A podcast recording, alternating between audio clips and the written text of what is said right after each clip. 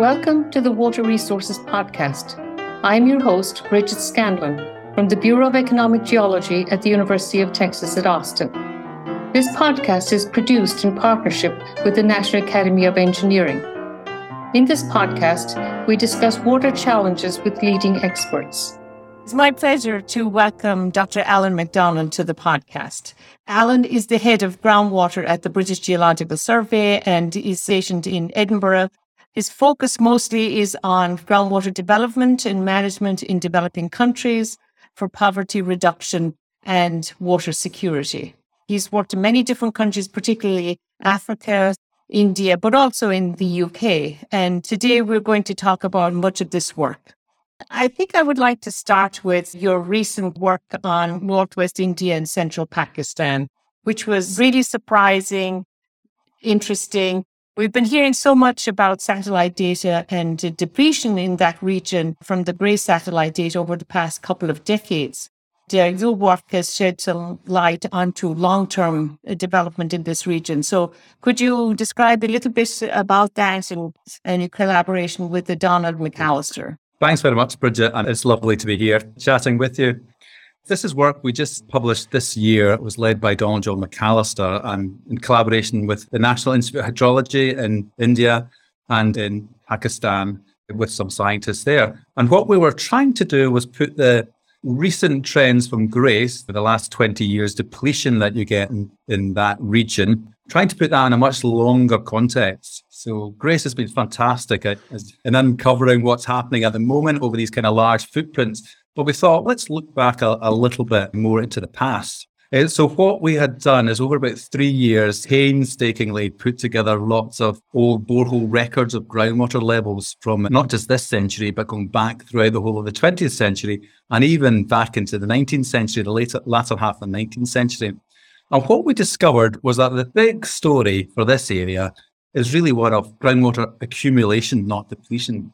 So groundwater levels have been rising there mostly since the 1850s. They've been rising until the end of the 20th century when they're now beginning to fall with all the, rapid abstraction. So that was our big findings really it was really good to get all that data out there for other people to look at and to use and why weren't the groundwater levels rising of the yeah. british under british rule you had a lot of canal irrigation and so you had to reconstruct a lot of those data from old reports and yeah. stuff so maybe you can explain a little bit about that connection between surface water and groundwater. And- yes, so that's really yeah the, the reason why groundwater levels have changed so much. It is it's human intervention. In this area, it was a huge building of canals that began in the latter half of the 19th century. There had been canals in this area actually for thousands of years, small irrigated canals. There was a really thriving agricultural economy there for thousands of years. But it was during the middle half of the 19th century that began this, this sort of mass construction of large canals, which continued throughout the 20th century. And these are huge canals. I mean, like me, if you're in the UK, you're used to seeing canals in, in, in our cities, which are fairly small things, but these canals are a much bigger scale. And what's happened really is that uh, these canals have been leaking water into the groundwater system. So over the last century, the, the water, the surface water was being distributed out onto the interflows and water was recharging through the fields and the small canals into the groundwater. And gradually the groundwater levels were increasing. And some places you were then getting problems with salinization and, and people had to put in drains to try and get rid of the excess water. Eh, so that was really why groundwater accumulated. And what we had done was, as you say, is put together all these old records to try and find the, the kind of scale of it.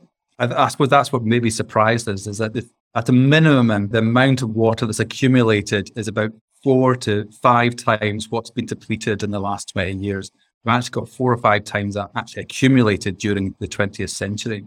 So it was the canals. And another interesting aspect of that was that groundwater levels were rising even when the climate was really dry. So over decades in the 20th century, when it was really dry, you actually got groundwater levels rising as a result of the canal leakage. And I think that's really important to because people forget sometimes about this connection between surface water and groundwater. And oftentimes you hear of groups uh, saying they want to line the canals and make them more efficient and stop the leakage not recognizing that leakage is actually feeding another system and it is not a true loss to the entire system when you consider groundwater and surface water yeah, together. I completely agree. We sometimes think of them as separate resources, and there's definitely not. They're so interlinked in terms of groundwater recharge or base flow to rivers. So we need to treat them as one. So by lining the canals, it might stop one problem, but it, it really starts another one for the groundwater system. So it might be good to line them if you're over a really saline aquifer where the water would just go to complete waste. But when it's over a, a, an aquifer that is of good quality, then actually the leakage is, has been fantastic at extra storage really for the groundwater system. And then could later come out in the surface water as base flow. Uh, You've got rivers. base flow, or, or, what happens very much in, in this region in, in northern India and into Pakistan is that later on in the 20th century, when drilling became a lot cheaper and much more widespread, farmers realized that actually, if you drill your own borehole and get the groundwater, you've got a lot more control. You don't have to wait for the surface water to come down the irrigation canal.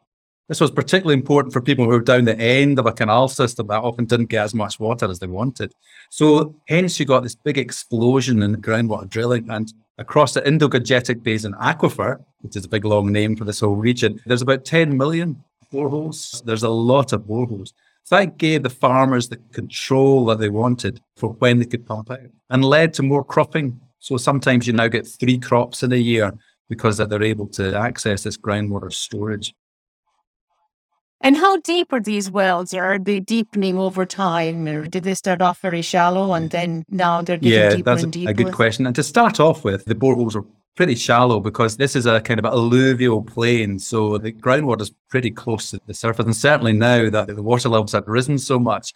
So boreholes could be quite shallow, 20, 30 meters to access groundwater. But now you're looking at 50 or 100 meters boreholes being pumped. And if people can, they're drilling deeper ones to, to give them that security. Because in this huge alluvial plain, the sediments can be hundreds up to a kilometer, even more than a kilometer thick up in the northwest of, of India and Pakistan. They're really thick sediments, a thick aquifer.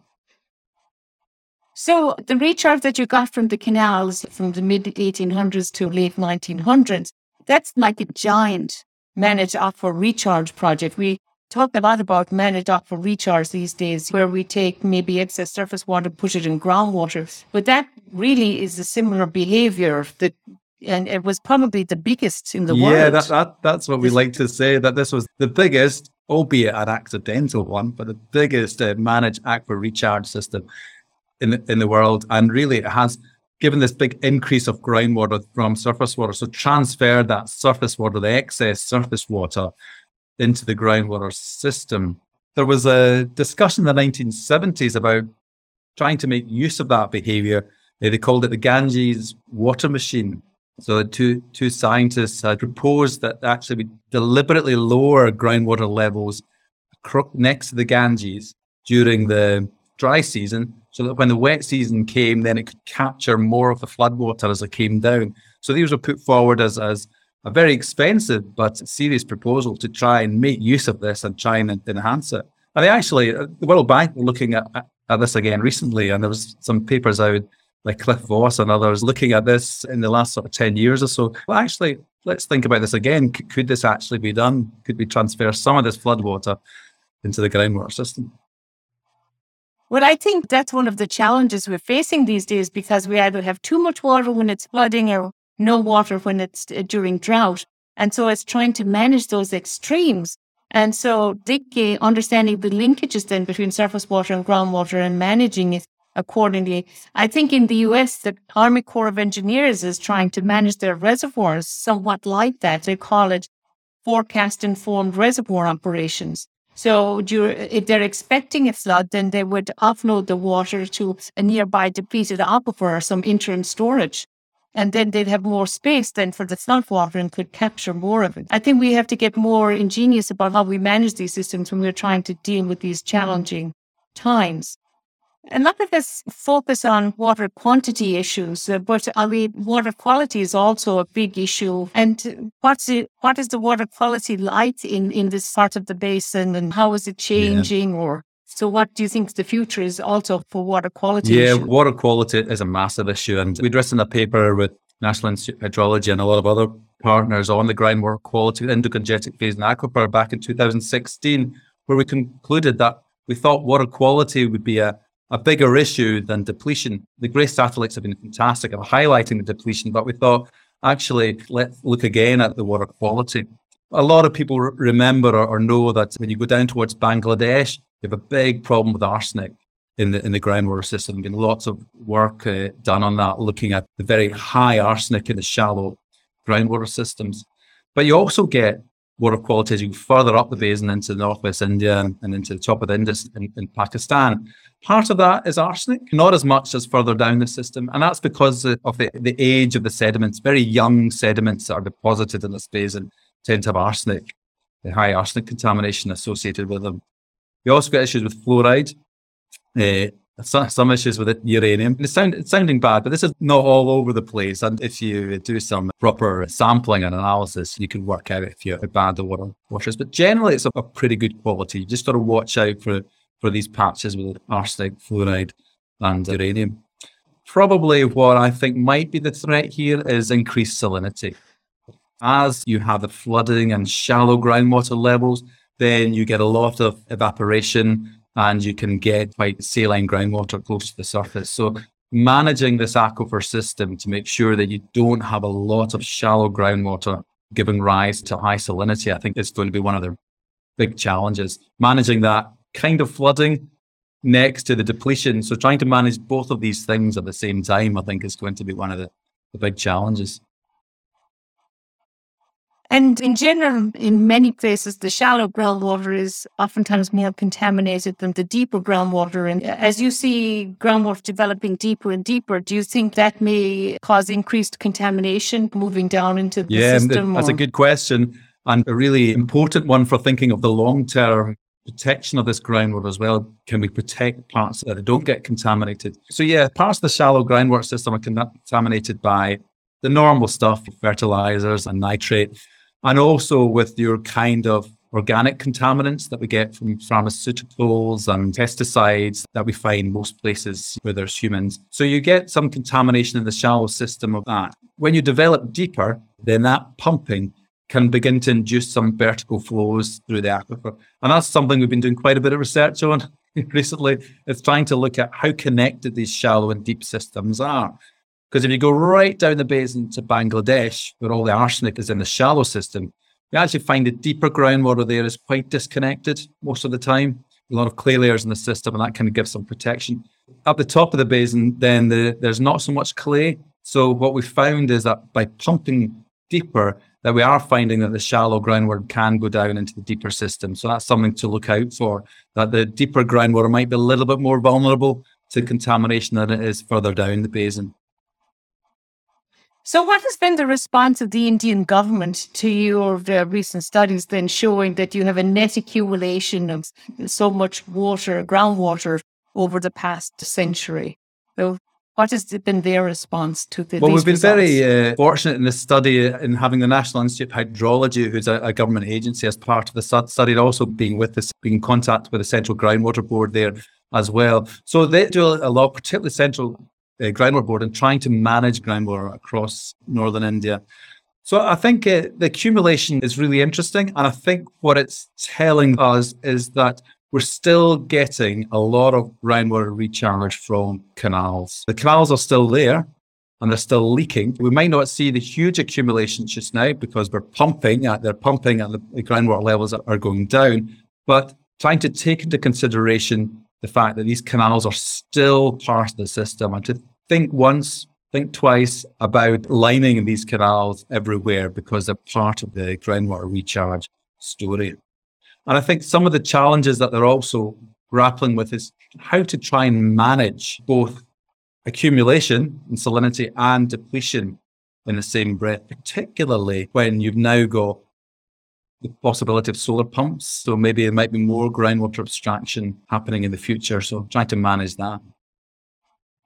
And so managing the surface water and groundwater conjunctively then, I think would be really important to develop more resilience in the system as they go forward. But there are probably different government agencies in charge of surface water and groundwater and and different agency mm. in charge of agricultural development. So it's very difficult, it seems, to it's, coordinate. It's, it's, very difficult for them, and it's very difficult for most countries in the world. We seem to make it really difficult for ourselves to try and manage our water resources by having such distributed or disconnected institutes trying to manage water resources. So yes, you've got the agricultural bodies, and you've also got, as you have in the US, they've got the states and the federal system. So trying to balance all these things and inputs and outputs. What's been great in India has been the They've been publishing a lot more data. So as technology gets better, so a lot of data is now more widely available.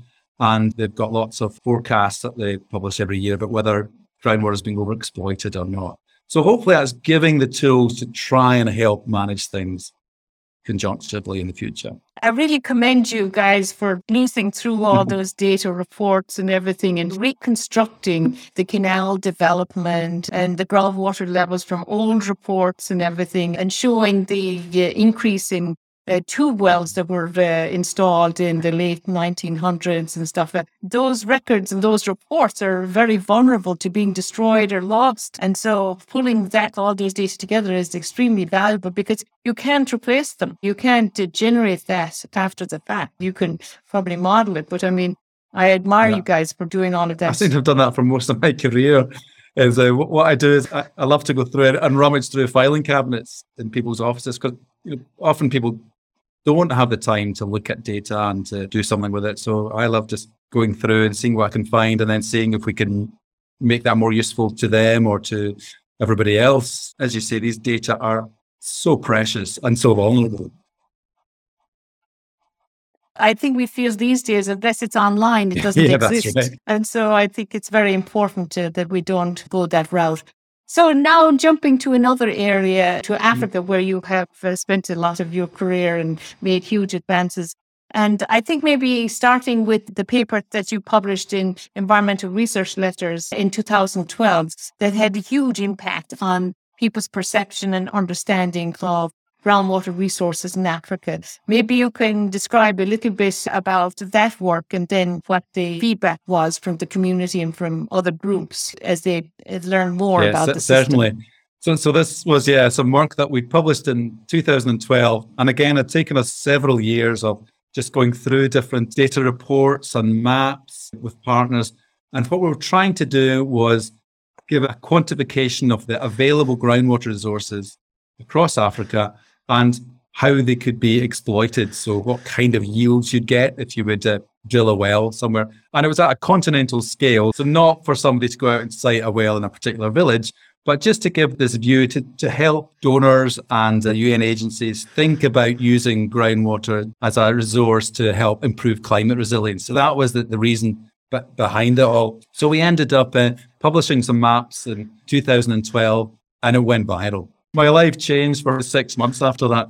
The, the numbers got picked up by the BBC and went uh, all, all, around the world for, for a number of months. And really, I think what interested people probably wasn't a surprise to most hydrogeologists, but seemed to be a surprise to, to a lot of other people, was that there's a hundred times more groundwater resources than there were annual renewable surface water resources. So that was our kind of head, headline thing. And it just showed just a great potential that groundwater has as a as nature's reservoir. So yeah, so there was lots of media interest in it, and uh, then that gave opportunity for a lot of my people that I worked with, my collaborators and partners in different African countries, to to suddenly explain to their ministers what's all this groundwater resources. It kind of gave groundwater a little bit more of a uh, visibility across many of these countries. What a lot of the newspapers began to concentrate on was the big groundwater resources under the Sahara.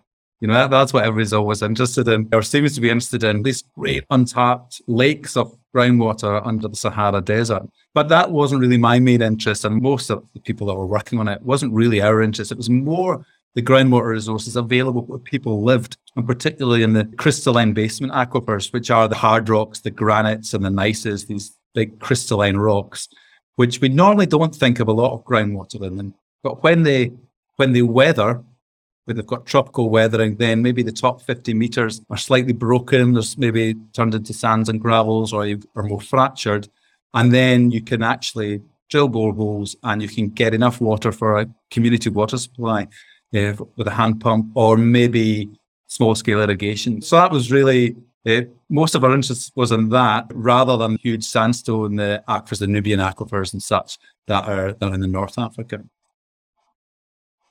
So the Nubian and some of those northern African aquifers are probably more similar to the Indo-Gangetic Basin, kilometers thick, and but very low rates of replenishment, no recharge rates. There's a lot of variation in North Africa, and so maybe they've been declining some. The basement aquifers and the weathered basement uh, is probably more prevalent yeah. in maybe 40% of the continent. And, so these are fairly thin aquifers then. And a lot of people are concerned about overexploiting aquifers.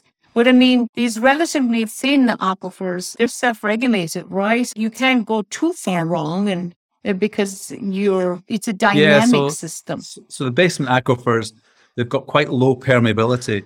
When you pump them, it's hard for the for you to pump out the whole of the abstract the whole aquifer. It's not like you can drill one well and you're going to be affecting people tens of kilometers away. It's got a smaller cone of depression, so it's quite hard to pump out a, a high yield from an individual borehole. It can be done, and we've done quite a bit of work with Richard Taylor and others looking at where you might get high yielding uh, boreholes in crystalline basement, but it's pretty rare. So the majority of people in majority of places, it's hard to, to pump out too much. And on the kind of sustainability side of it, the 2012 maps, we hadn't considered groundwater recharge at that point. We started another project with Mike Edmunds, who's sadly not with us any longer. We started working with him, getting together a, a data set of uh, groundwater recharge then across Africa, of course, which you were involved in as well, Bridget. So that, that was really useful having that added story. We published that just last year, which showed the patterns of groundwater recharge across Africa.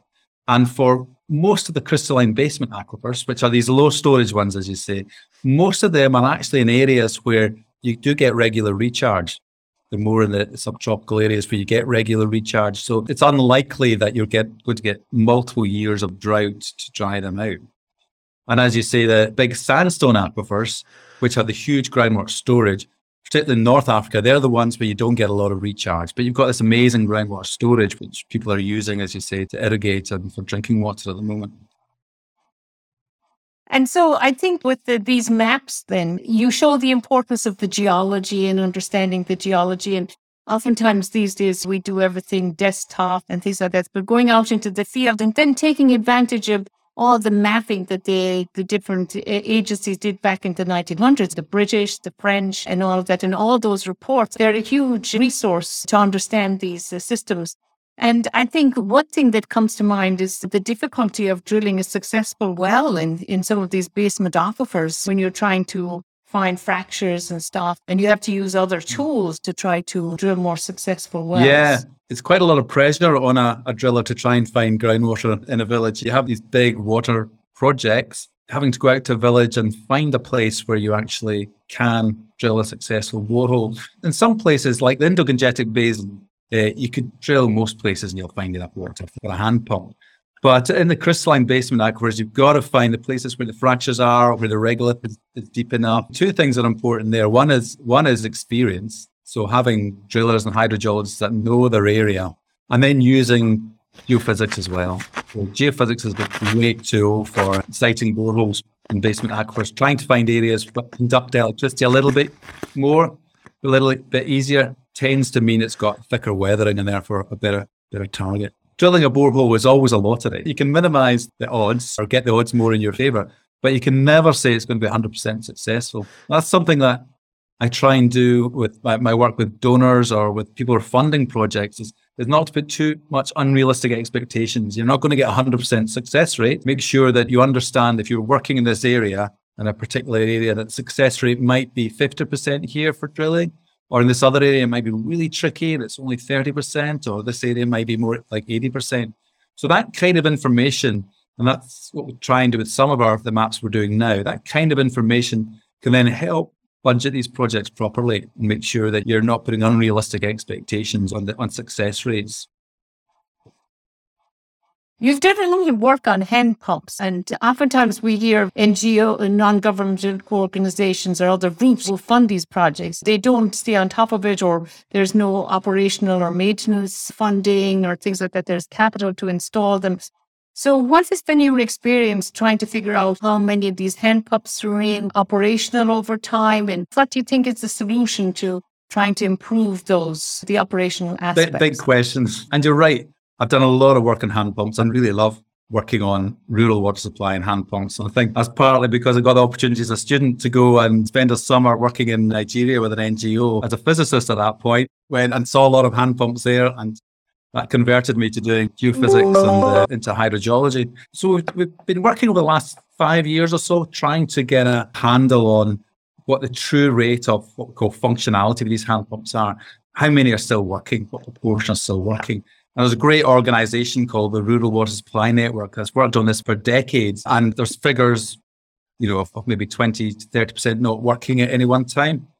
But we developed a project with some great partners in Ethiopia, Uganda, and Malawi, where we went out to try and monitor sort of true functionality, which we felt was how many are actually delivering what they're meant to be delivering, not just is there any water coming out, but is it actually giving the yield it should be? And is it working for most of the year or is it got any downtime throughout the year? And what we found with that was that actually the, the average is more like 50% or less than 50% of hand pumps were actually giving the kind of yield they should have been for a community. So us, that was pretty disappointing. And I thought, well, this is a big issue. And it means that the people that are relying on this service, on this water, are not getting what they need. So we then split the project into, into two aspects of it. One was then to try and work out what the impacts of not having a functioning water supply were on communities. And there's some great social scientists working on that. And another part where we then deconstructed 150 water points, rural hand pumps, to try and work out why aren't they working? What what is it about these that means they they only work for six months of the year or they don't give enough enough yield or, you know, or just break down altogether. That was a big effort with a lot of partners. I think it was 20 person years of fieldwork for deconstructing these pumps and taking them apart and doing lots of little tests, tests on them. And so, do you think then that it's really important for these NGOs and USAID and the World Bank to not just uh, install these things and be at the upfront costs and stuff, but also consider operational aspects. And I think USAID is moving in this direction. And I presume other agencies yeah. are also uh, understanding that they need to continue to interact with the, the, the communities and, and I guess get the governance. It's great that you were working with social scientists because governance is a huge yeah. aspect of so, these. So things. what has been really good is that an awful lot of people are now working on this, and uh, you're right, USAID and a lot of NGOs and, and, governments are really focused now on on not just installing infrastructure, but trying to make sure that it's about a water service that continues well into the future. And of course, it's not easy. If the answer was easy, it would have been sorted decades ago. But the answer is really complicated and also it's quite specific to different or context specific, really. So what we had found in our sort of deconstructing of the water points and and also with some social scientists, let's say, working on the impacts, but then we also had social scientists working on the management structures in each of these villages. What we found was that on the physical side, quite a few of these boreholes actually had been drilled in places where the, the aquifer couldn't support even a hand pump. The driller had drilled, there was some water there, but the, the transmissivities, would would say as hydrogeologists, wasn't enough to support the yield. So the borehole was always doomed to start off with. It was always struggling. We also found some others where, strangely, the intake to the pump was just at the water table. So it wasn't deep enough. And you think, why didn't they put it deeper? But by taking it apart, we realized it's because the rising main so the pipes inside had become corroded and there wasn't enough money to replace them. So they just had to chuck out the corroded ones. And this was getting shorter and shorter. So that's a, uh, something you think, well, that should be able to be sorted. And sometimes the borehole hadn't been constructed just right. So when you drill a borehole, you put pipes inside it, which then have holes in them to let the water in. For some of them, the holes were too deep and some of the others were too shallow. So they weren't actually next to the bits of the aquifer that were going to, that, that, that had the water in them. So the answers to that are really trying to increase the professionalism of drilling these boreholes, making sure there's enough resources, enough funding to make sure that these boreholes are put in the right place and that they've got the right expertise to install them properly. But then for the long term functioning of it, it's about getting spare parts of good quality. So sometimes spare parts come in and they're not galvanized properly, so they begin to corrode quickly.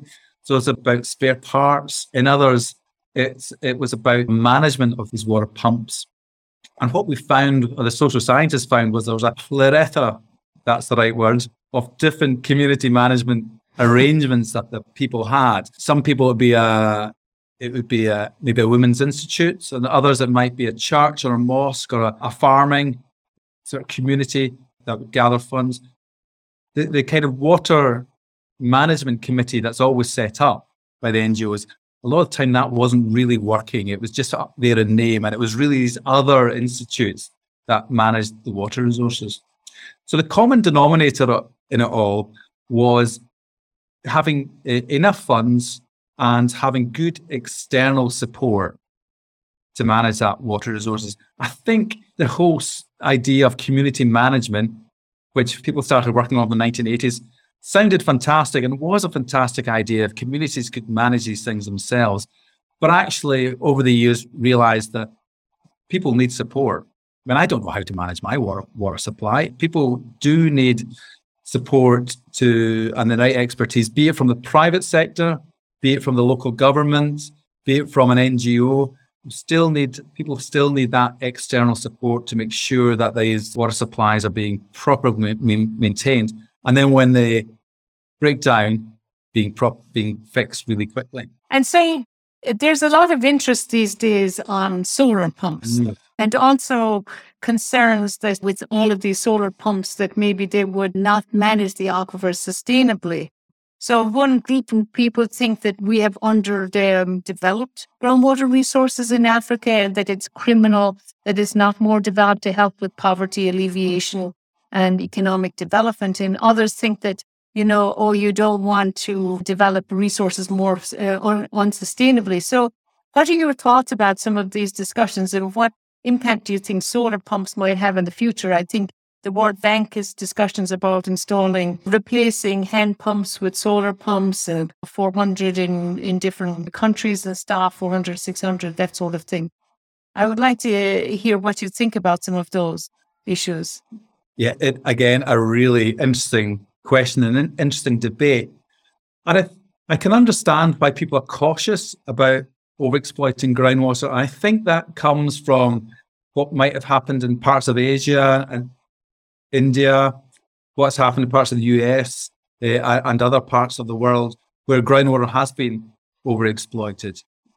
But I remember a, a quote from Jude Cobbing, who's one uh, somebody who uh, wrote a paper recently about trying to unlock the potential groundwater in Africa, and he said that there's many African countries who'd love the opportunity to manage an overexploited aquifer. Just there hasn't been the resources in there to develop groundwater. So I sometimes th- think of it as a, almost a tale of two groundwaters. You've got the groundwater overexploited systems that we have in the, in Asia, maybe parts of North Africa and the Middle East, and then in many parts of sub-Saharan Africa, it's a underdeveloped groundwater. There's so much more potential there. Do you think if they start to develop uh, putting solar pumps in, and that maybe that will improve, increase development in and your background to understanding thin pumps, how do you think they will be able to manage solar pumps, or do you think that will be even more challenging and yeah. which groups might be able to deal with well, it? I think that would be my main concern for Africa uh, or the African countries I've worked in and the communities I've worked with is that they've struggled to manage a hand pump because of the costs involved and getting the spare parts and the external support. So if you're going to step up to have a solar systems, then need to make sure we've got that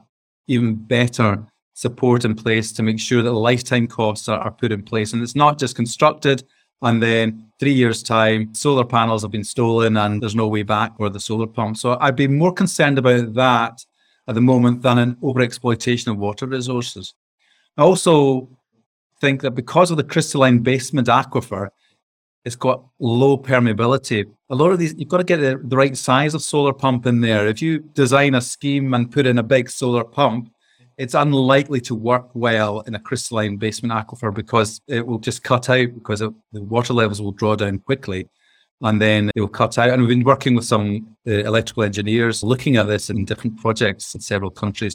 But you've got to design these solar pumps to match the groundwater environment so that these boreholes can work well. And you've got to make sure you put in the support to make sure that they're managed appropriately and that the funds are there do that. So, one huge outcome from your 2012 paper and all the publicity that came with it was funding to do research in Africa and then developing the network of people in Africa and training people in capacity development. Maybe you can describe the UPGro project and uh, then the different parts of it and then how that helped facilitate that development. Yeah, that was the one of the best things that came out of that paper uh, and all the media circus that went along with it was that we then managed to help uh, get some funding for a seven year program of research into groundwater in Africa. It's called UPGro Unlocking the Potential of Groundwater Resources in Africa.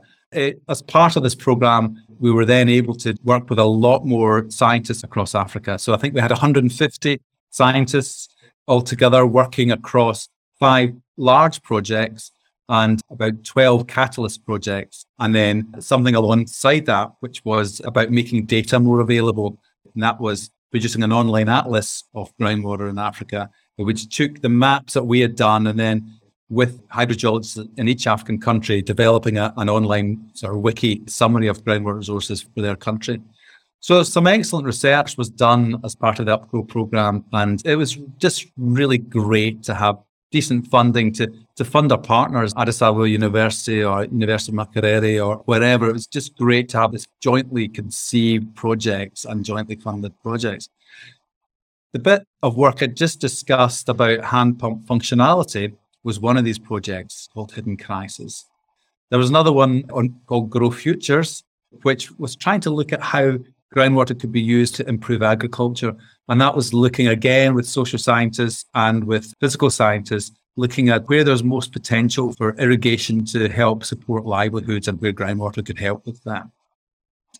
Some other research that was done as, done as part of UPGro was helping develop a new sensor for measuring whether groundwater was contaminated or not. This, this is one that, uh, it really excites me because it was a, it was trying to get us a way of going to a borehole and just taking one measurement to see whether there was bacteria in it or not. So normally, to see if something's contaminated, you take a sample and it's got to be very clean and tidy, and you go and incubate it, and then you need to have a microscope to count all the different uh, cultures and stuff. But this was work where they tried to use something called fluorescence, which happens with organic material if you hit it with, with UV light, trying to match that to bacteriological contamination. And through UPGro, they've got really far with that technology now and more or less just demonstrated that this technique will work, that you could maybe go to a site and see if it's vulnerable to, to contamination from bacteria or not, just from that.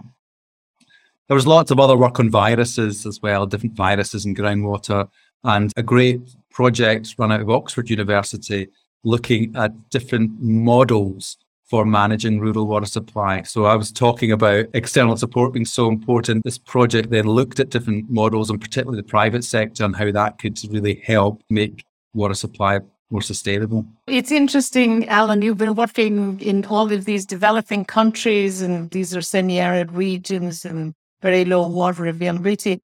Uh, but you live in Edinburgh, and we never think because it never stops raining. Seeing that in I'm from Ireland, or we think the drought is something that happens elsewhere and stuff. But uh, even in Edinburgh, I think you you also do some work in the UK, and when you've had a month without rain or or things like that, you have issues with water supply, right? Or, yeah, that's right. water supply issues are even hitting Scotland, which most people around the world think is so wet.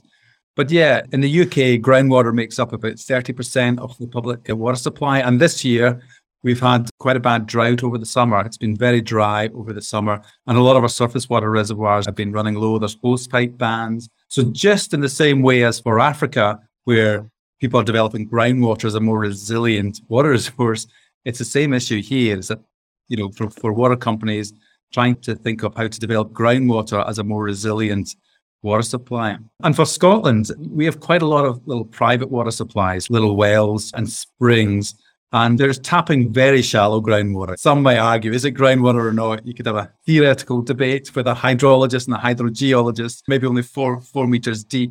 So a lot of them, they do get quite vulnerable. If it stops raining for two or three months, they get quite vulnerable. So yeah, there's a lot of thinking here. How do we improve the resilience of, of water supply for these private water supplies if we have, which would be unheard of, if it stopped raining for three months in Scotland, what, what would happen to these water supplies? lots of thinking going on. And so you've received a lot of funding in the past from agencies in the UK and elsewhere.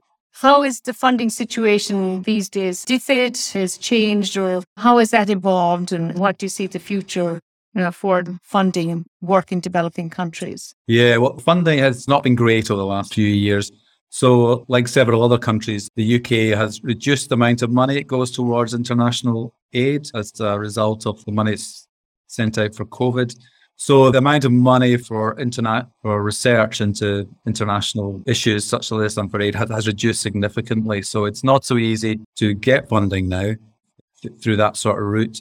So it's been, I think it's challenging for everybody over the world at the moment to get funding, which is a shame because not just for us, but I think it's a network of scientists that you put together. So this UPGro program we talked about, you know, 150 scientists developed some great research capacities. There's fantastic young early career researchers in different countries coming through, and it'd just be good to have uh, funding opportunities for them to carry on research that's meaningful for them and their country, and to make sure that's then going into practice.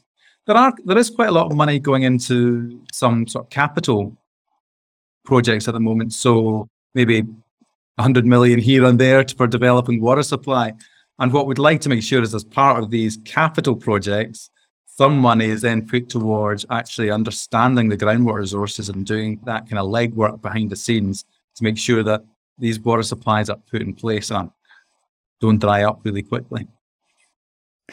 So we've talked about a lot of different things, Alan, and I'm a huge admirer of your work and, and your growth. Is there anything else that you would like to add or that I've we've missed in discussing these topics or? I don't think so. I think we've ra- ranged all over the world. I might not have said it throughout well uh, throughout the different topics that we've covered but of course all, all this work has been done with loads and loads of other people so I've been really fortunate to have worked with some great people, not just at BGS, but also in all these different countries that I work in, and just how great a lot of our sort of co collaborators are in these different countries. And I think looking forward, we just need to keep working on groundwater because it is the resilient water resource for the future. And it's been such a blessing to so many people where surface water is in short supply or is variable. And we need to protect these water resources, we need to understand them and protect them so that future generations can really benefit from them as well. I think we've seen that with Cape Town issues where they were totally dependent on the surface reservoirs and then they were moving towards day zero and then they started uh, trying to develop some of the groundwater resources. I think you you knew some of the people involved in that right? Yeah heard some lot some great stories there and how they very quickly realized that they need to drill some groundwater or exploit the groundwater resources through some wells and they quickly tried to put in water supplies at key places such as schools and hospitals and such. Was a great visual aid of how important groundwater resources can be and when these droughts hit. Yeah. I really appreciate you taking the time to chat with us pleasure. today. And I wish you luck in all your future work and heading up the hydrogeology group at BGS and everything. And look forward to collaborating with you more in the future. Thank you so much, Alan. Pleasure. Thanks, thanks a lot, Bridget.